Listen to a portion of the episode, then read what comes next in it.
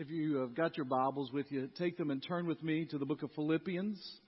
Philippians chapter 3. Philippians chapter 3. Now, one of the most influential uh, moments in my life, and I've told you this over the last uh, 10 years a couple of times, the most influential moments in my life uh, happened in the January 1st, 1997.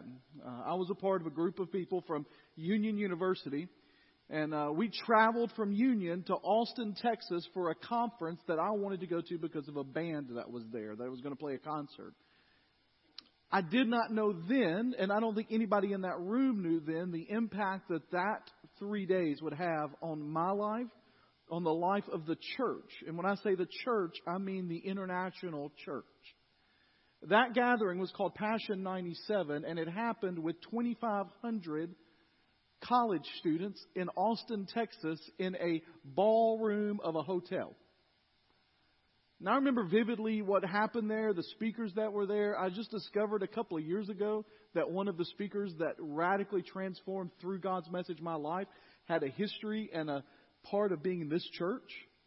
Uh, a guy named Dave Busby. He spoke, and I can tell you half of his message verbatim. Okay? Did not know till a couple of years ago the connection here. Talked to Miss Ruth many times, not knowing. Uh, like one of the things I regret is not to be able to say to her, "Your son radically changed my life." That group of 2,000, 2,500, 3,000 college students, we were the we were at Union the group of people that had traveled the farthest to come. If you fast forward to 20 years later to last January 1st, there were 55,000 college students in the Georgia Dome in Atlanta for Passion 2017.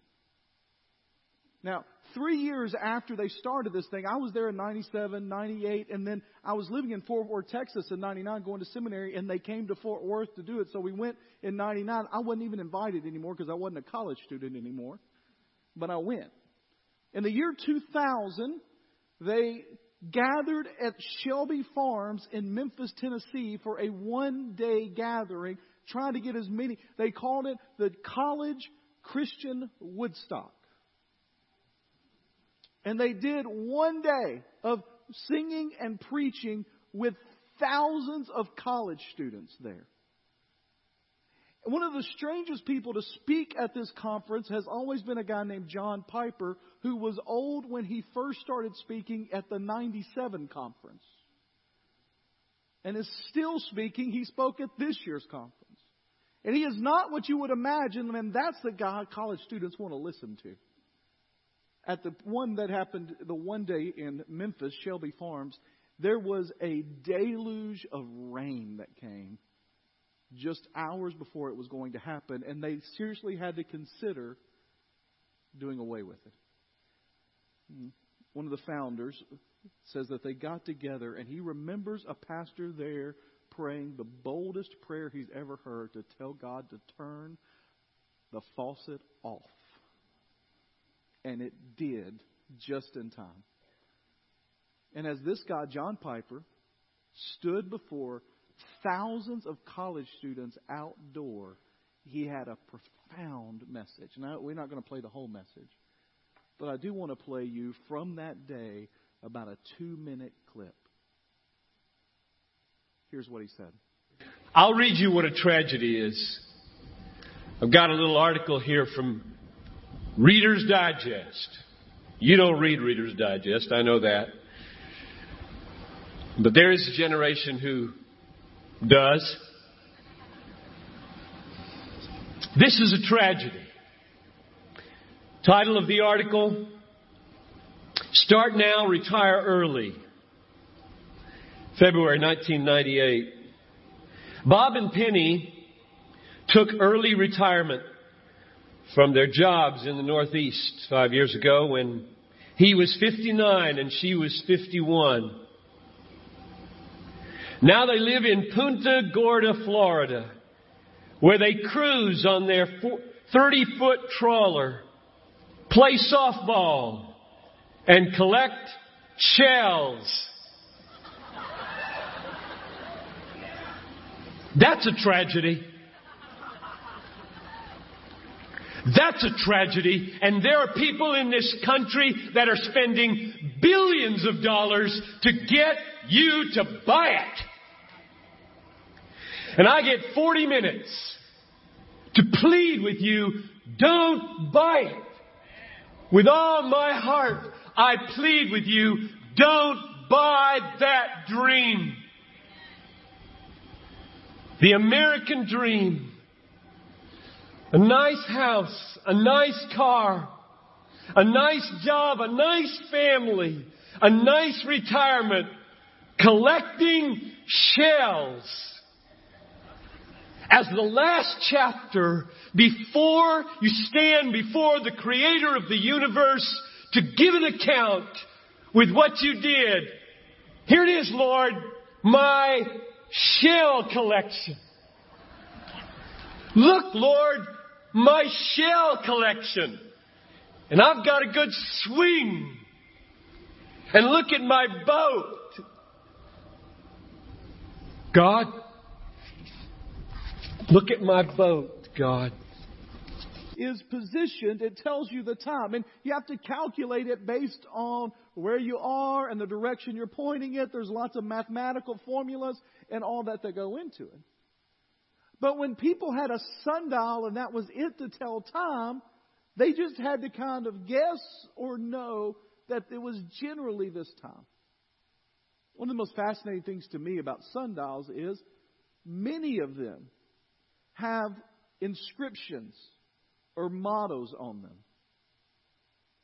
And I think that some of the mottos are good for us to look back upon and to ask the question, do we live our lives even when we know the time as retrospectively as we should with that knowledge? Listen to some of these mottos.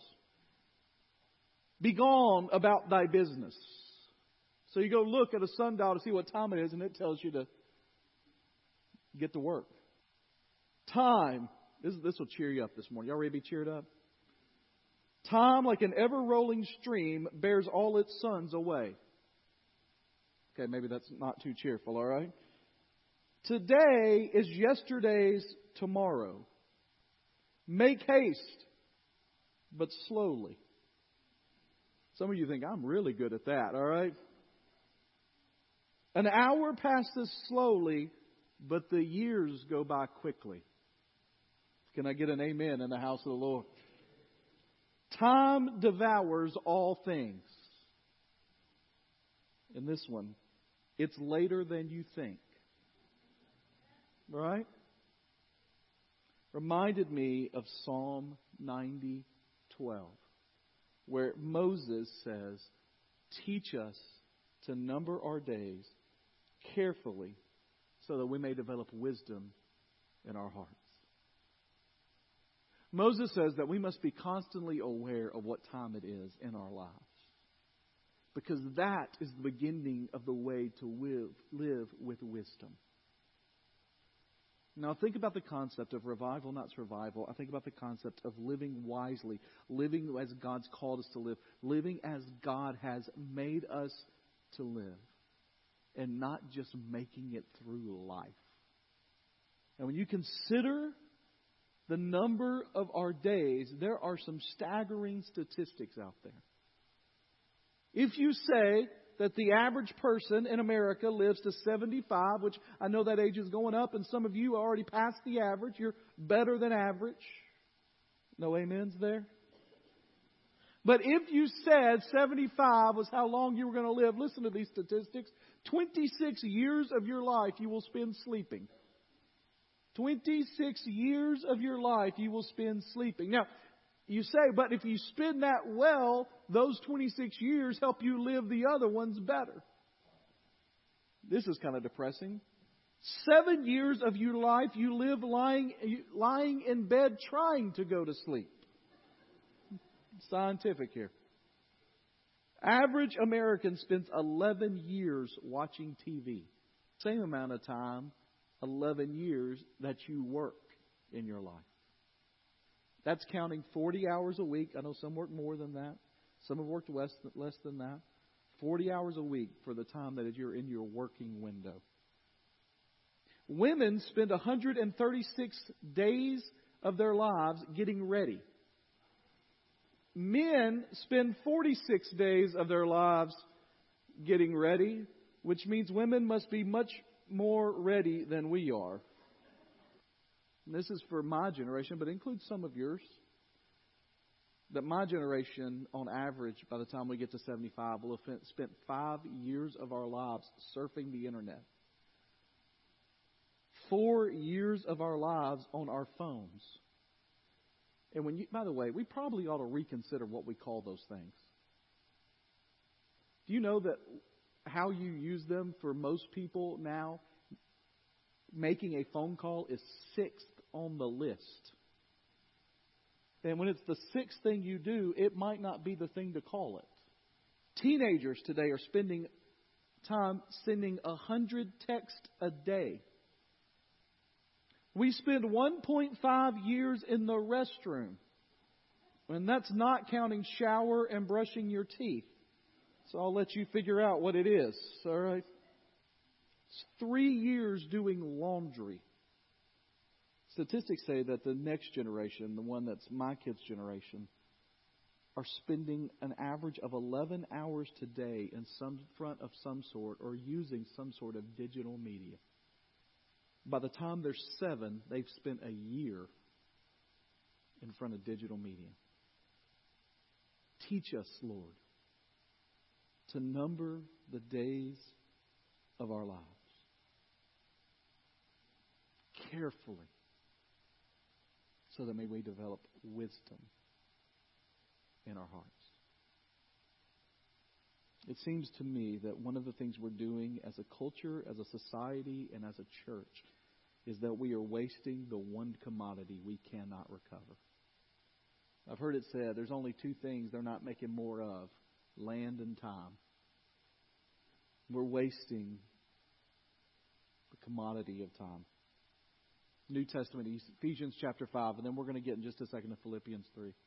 But Ephesians chapter 5, verse 15 says, Pay careful attention then to how you live, not as unwise people, but as wise, making the most of the time. What's interesting to me about this passage, we talked about this a couple of weeks ago. What's interesting to me in Ephesians chapter 5 is when he tells them to live as wise people, the first thing he tells them that will make them live as a wise person is what? I didn't cut anything out. What's the first thing? Making the most of your time. Here's what I want to talk to you today about in Philippians chapter 3. We need to learn not to waste our lives on things that don't really matter. The question comes, well, why do we spend so much time doing things that don't really matter? Why do we spend so much time wasting our lives? Maybe for you, the temptation is not to be on your phone three hours a day, but perhaps it's doing something else that in the scope of eternity does not matter. So why do we spend time doing that? Four things real quickly. First of all is we don't see the big picture. We're worried about what's next or what just happened.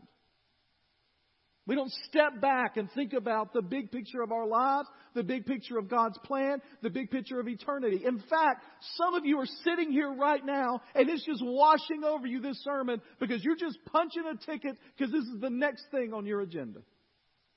Sunday morning, I go to church. I just do what's next on my planner. I just do what's next in my schedule. I just do what's next on my ritual. I just do what's next on my routine. And you think I'm going to make it through this hour and I'm going to go to Sunday school. I'm going to make it through that hour and I'm going to get some lunch. I'm going to make it through that hour. I got a nap plan this afternoon. I'm going to make it through that hour. And as it comes up in your life, you're just reacting to the next thing or the last thing. And when we do that, we lose a picture of what the big picture is. See, I believe that God wants to raise up men and women in His church, in this church. He wants to raise this church up who our lives count for His glory across the landscape of human history. This is true of churches, it's true of individuals, it's true of businesses, it's true of corporations, it's true of people that just see the next thing. You might remember the store called Blockbuster Video. You might remember that? Right? Where, eh, eh, when's the last time you saw a Blockbuster? How many of you ever rented a video from Blockbuster Video? All right? Did you rewind it? Be kind, rewind. Anybody do that? When's the last time you saw a Blockbuster video? I don't know where one is. I don't know if it exists. You know why? Because they were given the chance. Those little things you see all over the place, the red box, they were given a chance to buy a red box, and they said that thing will never take off. You know why? Because they just saw what was in front of them and not what was the big picture. This weekend, part of the thrill for Susan and I, for our family, is that the guy that led worship for us um, for the weekend is named Caleb Jett. Caleb is our nephew. Caleb is uh, Phil's grandson. And he was a guy that in high school was an unbelievable athlete. Quarterback, point guard, on teams that competed for Mississippi conference, regional, state championships.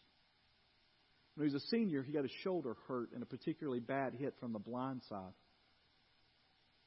Played basketball that year and had some offers to go and explore what was happening. And he said, God has called me to do something other than sports.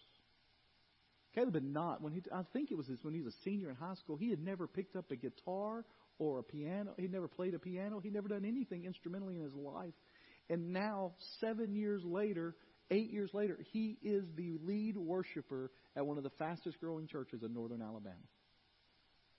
And he knew, as he was counting the days of his life, not to just do what was next, but to think about what the big picture was. I want to get real honest with you for a second, church. We're at one of those moments as a church when we have to begin to think what does the next 5, 10, 15 years look like?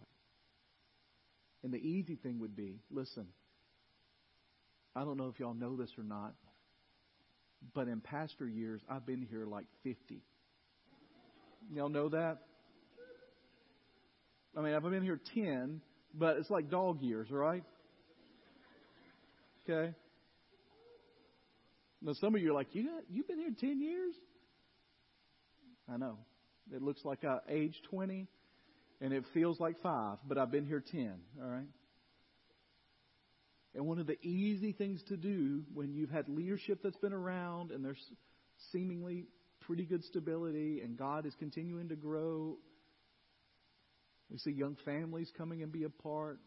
We see some guests in this service, people that are here that are visiting. We see good things happening. The easy thing to do is just see what's next in front of you and just keep walking through that.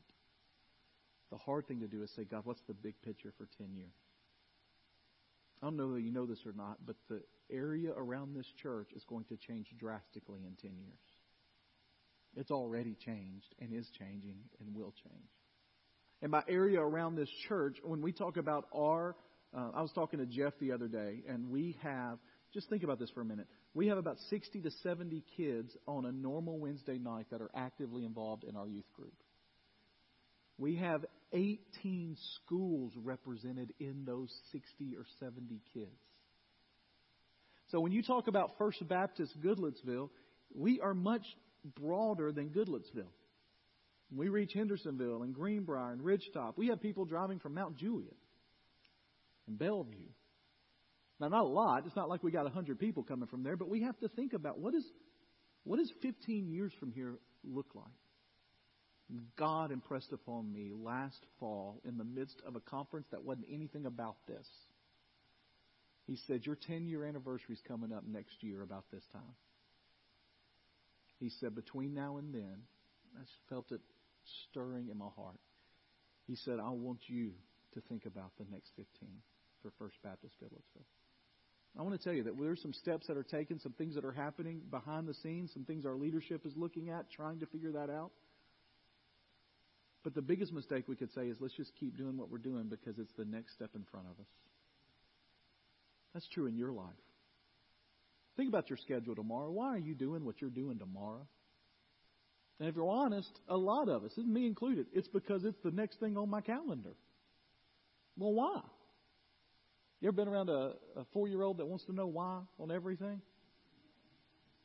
Sometimes I think it'd be good if we'd take the why question to our lives our schedule, our finances, our commitments, and just say, why?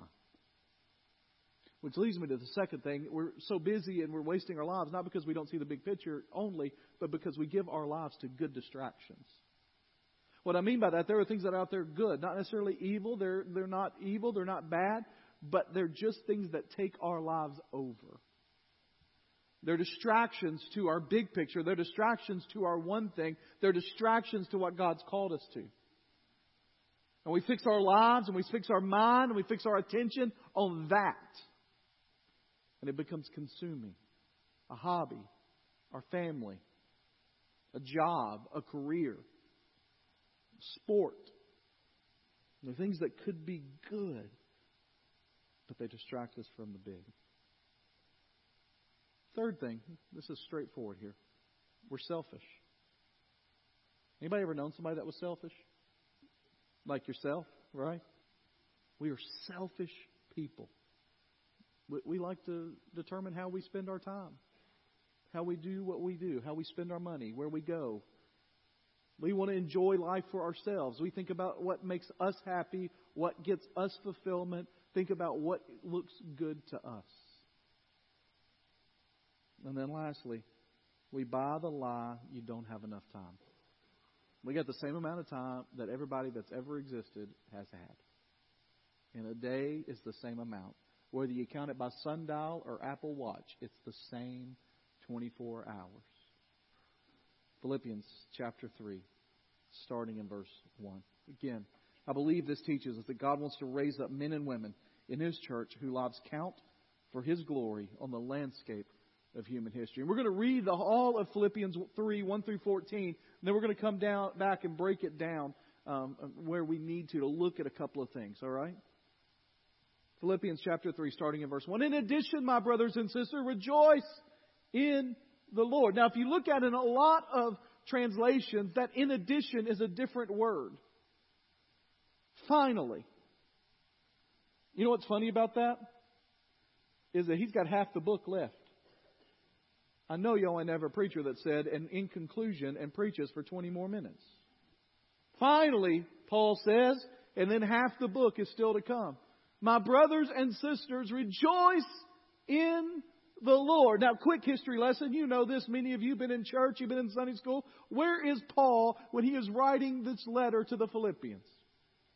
He's in prison probably chained to a guard, writing this letter with a hand that is not chained, or with a foot that is not chained opposite. He is writing this letter. And he says, Rejoice. Now, we've said this before. This is free. This isn't a part of the sermon, but it's just truth you need to hear. There is no reason in your life ever to live a life of constant complaint. If you are a follower of Jesus Christ who has been saved by His grace, that has faith in what He has done for you, in you, and will do, there is no excuse to live a life of constant complaint. Paul is chained in prison and says, Rejoice. And he says, Look at this to write to you again about this. He said, I'm writing to this again. I know I've told you this already. I'm telling you again. I have no trouble for me. Because I'm not struggling with this. He's writing them. They're concerned about him. They're worried about him. He says, listen, I'm good. I'm rejoicing. Even though I'm in prison, I'm rejoicing. It's a safeguard for you. And then he's going to turn his attention to warn them about some people. Watch out for the dogs. Watch out for the evil workers. Watch out for those who mutilate the flesh. Now, if you know biblical history at all, you know that there were these group of people that would often come in behind Paul that were called the Judaizers. And they would walk in behind Paul and they would say, What Paul told you was partially true. You, do need to accept Jesus as your Savior to be saved. But before you do that, you must become a Jew to be saved. You have to do this before you accept Jesus. And part of becoming a Jew was this rite called circumcision. And that's why Paul says, watch out for the ones who are mutilating the flesh without reason.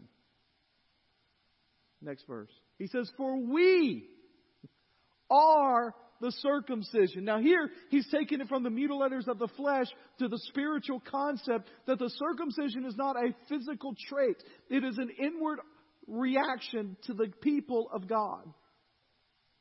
Circumcised hearts dedicated to the Lord. We are the circumcision, the ones who worship by the Spirit of God, boast in Christ Jesus, and do not put confidence in the flesh.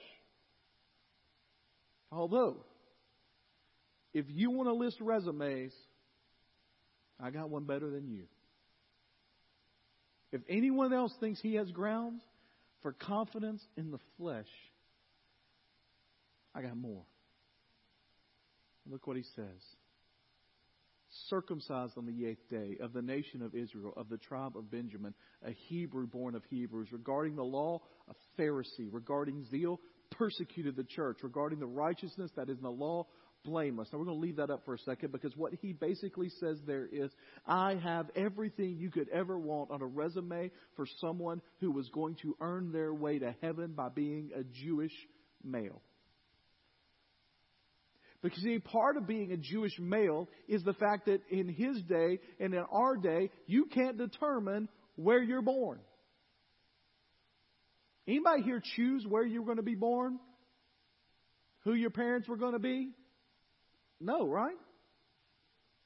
You couldn't choose the house, the situation, the family that you were born into.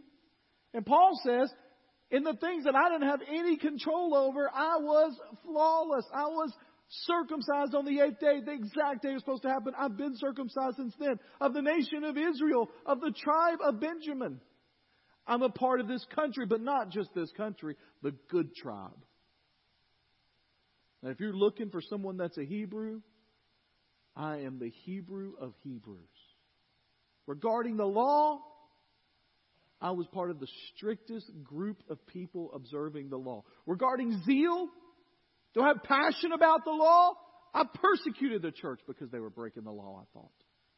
And because of righteousness, blameless. Now, Paul wouldn't say that he was perfect. What he means there is he had followed the ritual of forgiveness and sanctification according to the law as perfectly as you could. And when he had messed up, he had done the sacrifices he was supposed to do to make up for it. Paul says, But everything that was a gain to me, I have considered to be a loss because of Christ. More than that, more than that, everything that was good in my life is a loss compared to Christ. More than that, I consider everything to be a loss in view of the surpassing value of knowing Christ Jesus, my Lord. Next verse. Because of him, I have suffered the loss of all things and consider them as dung so that I may gain Christ and be found in him, not having a righteousness of my own from the law, but one that is through faith in Christ, the righteousness from God based on faith. He goes on to say this My goal is to know him and the power of his resurrection and the fellowship of his sufferings, being conformed to his death, assuming that I will somehow reach the resurrection from among the dead. Not that I've already reached the goal or I'm already perfect, but I make every effort to take hold of it because I also have been taken hold of by Jesus Christ. Brothers and sisters, I don't think I've got there. I haven't arrived. But one thing I do forgetting what is behind and reaching forward to what is ahead. I pursue as my goal the prize promised by God's heavenly call in Christ Jesus. Now, here's the thing we lose the impact of Paul's writing because we're not a part of the generation and the culture of which he was a part. But Paul is saying that everything that they thought mattered in life is nothing because it is meaningless without Christ. And I want you to think for just a moment. If you were to list the things that our society considers to be important or good or make up a good resume. I'm talking about the best resume. So maybe you're born into an important family and you don't take advantage of that or walk away from that, but you strive to do your best and you uh, graduate at the top of your class in high school, blow out the ACT or the SAT, get a full ride scholarship to a school that is academically rigorous and has an unbelievable reputation. You graduate from that school summa cum laude, go on to graduate school, pass with flying colors, start working at a place. In the meantime, you've met a girl, met a guy, married, started a family, two kids, house. You work, work in charity organizations, you help people out in the community, you're a good person, you're involved in local politics, not too much, but enough to help people out.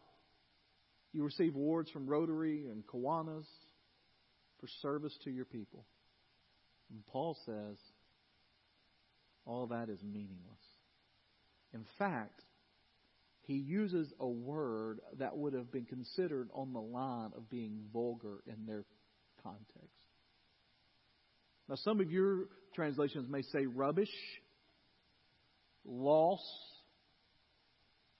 or dung. The proper, most proper translation of that is the word dung, and that's using the kindest possible translation of what it means. He says that all those awards, all those good things, community service, A's in college, summa cum laude, valedictorian of his class, all of that is a big pile of manure. He doesn't just say it's incidental or it's not, it's, it's not as important. He says it stinks to high heaven. Now, I know some of you are uncomfortable with me going down this path, but I didn't the one that started it. That was Paul. I didn't know if I'd ever tell this illustration in this church. But a couple of weeks ago, we were at the Ark. I told you that we went. Ava, I don't know if y'all, many of y'all have been around Ava. Ava is going to run the house by the time she's six. And she just says whatever comes to mind at the moment. Kind of like some of you, right? Just whatever's there, no filter, it just comes out. Um, I may have told y'all that we went and they, they had animals out there. Did I tell you that they had animals at the ark and we saw them and there were some, it was cold. It was cold. It was like 35 degrees while we were there. And Ava and I the only ones walking around the animals. And they, we saw the, the kangaroos and they were all laid out like on top of each other and she thought they were dead and proceeded to tell everybody, you don't need to go over there. They're just dead kangaroos over there. Okay. Are you sleeping? But we went at the back, they had yaks. You don't know what a yak is? four legged animal, horns. We're back there. And Ava looks out over them, and there's a viewing area, you know, like in any zoo, there's a viewing area. And right in front of the viewing area, a yak has um, yacked, all right? And it's pals. And it's, even on a cold day, it is not pleasant to stand there. And Ava just looks at me and says, Why did the yak think he could do that right there? She said, They need to get rid of that. I don't even want to be around it. Which I understand, right? Paul says, All the things in my life that I think are important. I know some of you cringed a little bit when he talked about the American dream. But the idea behind the American dream, pull yourself up by your own bootstraps, make a good life for yourself, get a good family, get a house, and make sure that's the end goal to retire to Florida to collect seashells. Paul says it's a bunch of yak poop. So, what does it look like when we are a people that are revived and not just survive in our lives? I'm going to be honest with you. I got about five things here, and we're probably not going to get through them all. So, we're just going to get through what we can get through, all right? All of God's people said? Amen. I hear, I hear you. All right. First of all, if we want to be a people that live our lives and don't just survive, the first thing we have to see is that we must treasure Christ above everything this world has to offer. We treasure Christ above everything this world has to offer. When you look at what Paul lists about things that he has, those things we just mentioned, he talks about that many of the things that we treasure in life are listed in that list. The family heritage, where you're from, who you're a part of, social status, biblical knowledge. He knew it all. He'd read it all. He'd memorized it religious activity. He was doing everything religiously that you could do. A moral lifestyle. He was living the life that God, he thought had called him to live. By birth and by achievement, he had accomplished everything you could, the treasures that people long for. If I told you that your son or your daughter was going to grow up with a great family heritage, with good social status, know the Bible, do lots of religious stuff, and live a moral lifestyle, you would say, sign me up for that, most of you. And Paul says it's a bunch of yak poop compared to the only thing that matters Christ. And here's what I'm afraid we're allowing to happen in the American churches of which we are a part. Is that we're allowing people to think that if they just grow up to be good girls and boys, that everything's going to be okay. If they just learn to be good business people and don't cheat people, they live just a moral lifestyle, making a mistake every now and then, but if we teach them to treasure the things the world treasures, we're doing a disservice and committing a crime against them. Our Link Together uh, Sunday night program, we're talking a lot about parenting. And uh, one of the things that I know, I've shared this with you, one of the things that you know is a lot of times when God is teaching you something, He tests you on that. There have been a couple of challenges in parenting as we've walked through how we ought to parent, looking at it in Scripture. God's like, all right, let's see what you're going to do with it.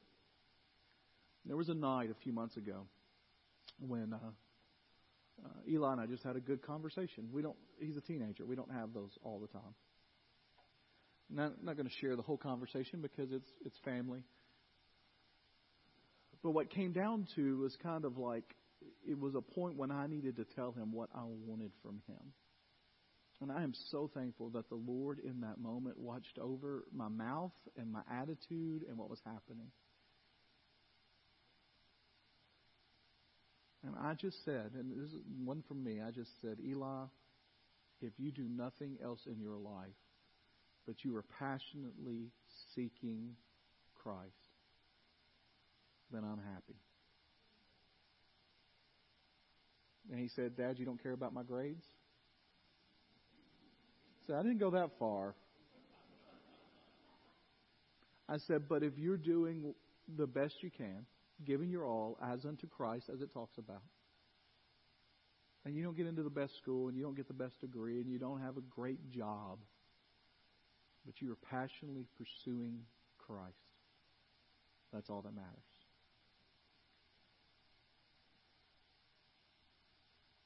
What's your standard of success for you? What's your standard of success for your kids? What's your standard of success for your grandkids?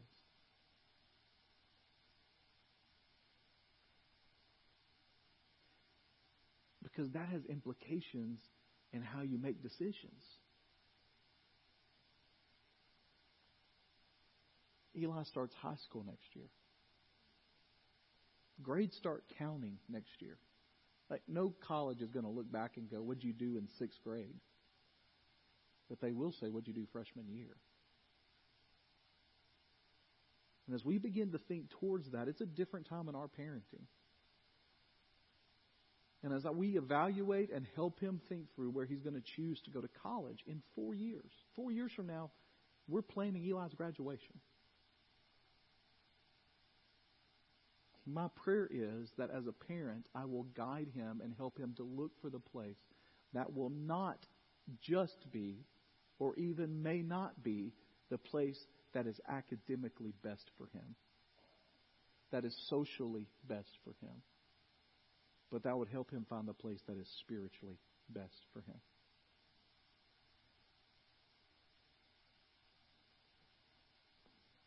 But you know where that starts for him to see it in his life?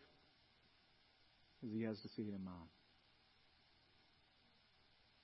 Do I treasure Christ above all things?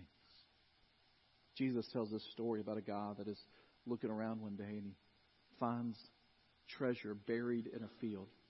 Some of you know that story, right? What does he do? He goes and sells everything he's got. Why? To buy the field with the treasure in it. The man comes to Jesus that is wealthy and says, What must I do to have eternal life? And what does Jesus say to the man that loves his wealth? He says, You must do what? Sell it all, give it to the poor, and follow me. If any man would come after me, he must take up his cross daily and follow me. I'm afraid that we've made it too easy in American life to follow Jesus. And we think that we can have our cake and eat it too. We can be a part of the socially norm and acceptable and part of society and do all these things, and that Christ is just a part of that process. Here's the only one we're going to cover. We're going to jump to the third one, Steve. If you want to live a life that matters, pursue Christ with obsessive passion. Paul says, that his goal in life, that what he does in life, is that with all of that being rubbish, with Christ being only treasure that he has, he says, I haven't attained it, I haven't reached it, but one thing I do in verse 13. Forgetting what's behind, reaching towards what is ahead, I pursue as my goal the prize promised by God's heavenly call in Christ Jesus. I obsessively pursue Christ. Now, here's the thing. He tells us that if we'll do that, there is reward. This isn't just giving your life to something that won't provide reward. You may not see it here. You may not see it now, but there is a wealth in following Christ. There is this eternal reward, this eternally uh, great moment when we will be given all that Christ has promised to us. Now, here's what I will tell you. I think Scripture teaches this that what we know is that we are not saved by our works. It says in, in uh, very clearly in the Bible that we are saved by faith. We're saved by grace through faith, not of works, lest any man should boast. But you know also tells me in the Bible? That when we get to our eternal reward, it appears there will be levels for faithfulness to Him. Right? It says there'll be some that'll get there as if through fire. You know what that means? By the skin of your teeth. I've never seen anybody with skin on their teeth. Might be a frightening thing to see, right? The point is, if there's skin on our teeth, you can't see it. It's by the slimmest of margins. And so the reward for pursuing Christ may not be immediate, but it will be eternal.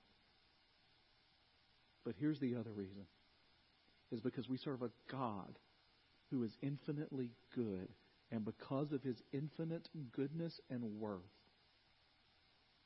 he is worthy of our devotion to him. We need a fresh understanding of the degree to which Christ has followed hard after us. The way that he pursued us, the way that he came for us, the way that he purchased us. I was reading a book this week and preparing for teaching at Union, and it says there are two problems that everyone must come to grips with. One is the righteousness of God, and two is the pride of man. That in the righteousness of God, He cannot overlook the pride of man and the sinfulness that we have. So something had to be done. And without the cross of Jesus Christ, you and I would have no reason for being our lives would all be in vain.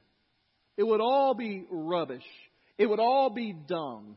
But because of Christ's love for us and the cross where he died and where he bled for your sins and for mine. Because of the resurrection from the grave when he snatched victory from the jaws of defeat, we have been reconciled with our God. Our God pursued us because he loved us so much.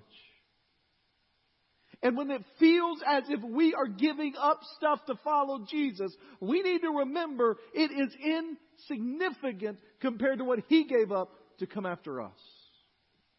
We need a fresh understanding of the degree to which Christ has followed hard after us. And then we need a holy dissatisfaction with easygoing, half-hearted, mundane, just making it Christianity. A holy dissatisfaction with status quo and it's just the way things are. And things will never change. And I don't know what you expect me to do, Pastor.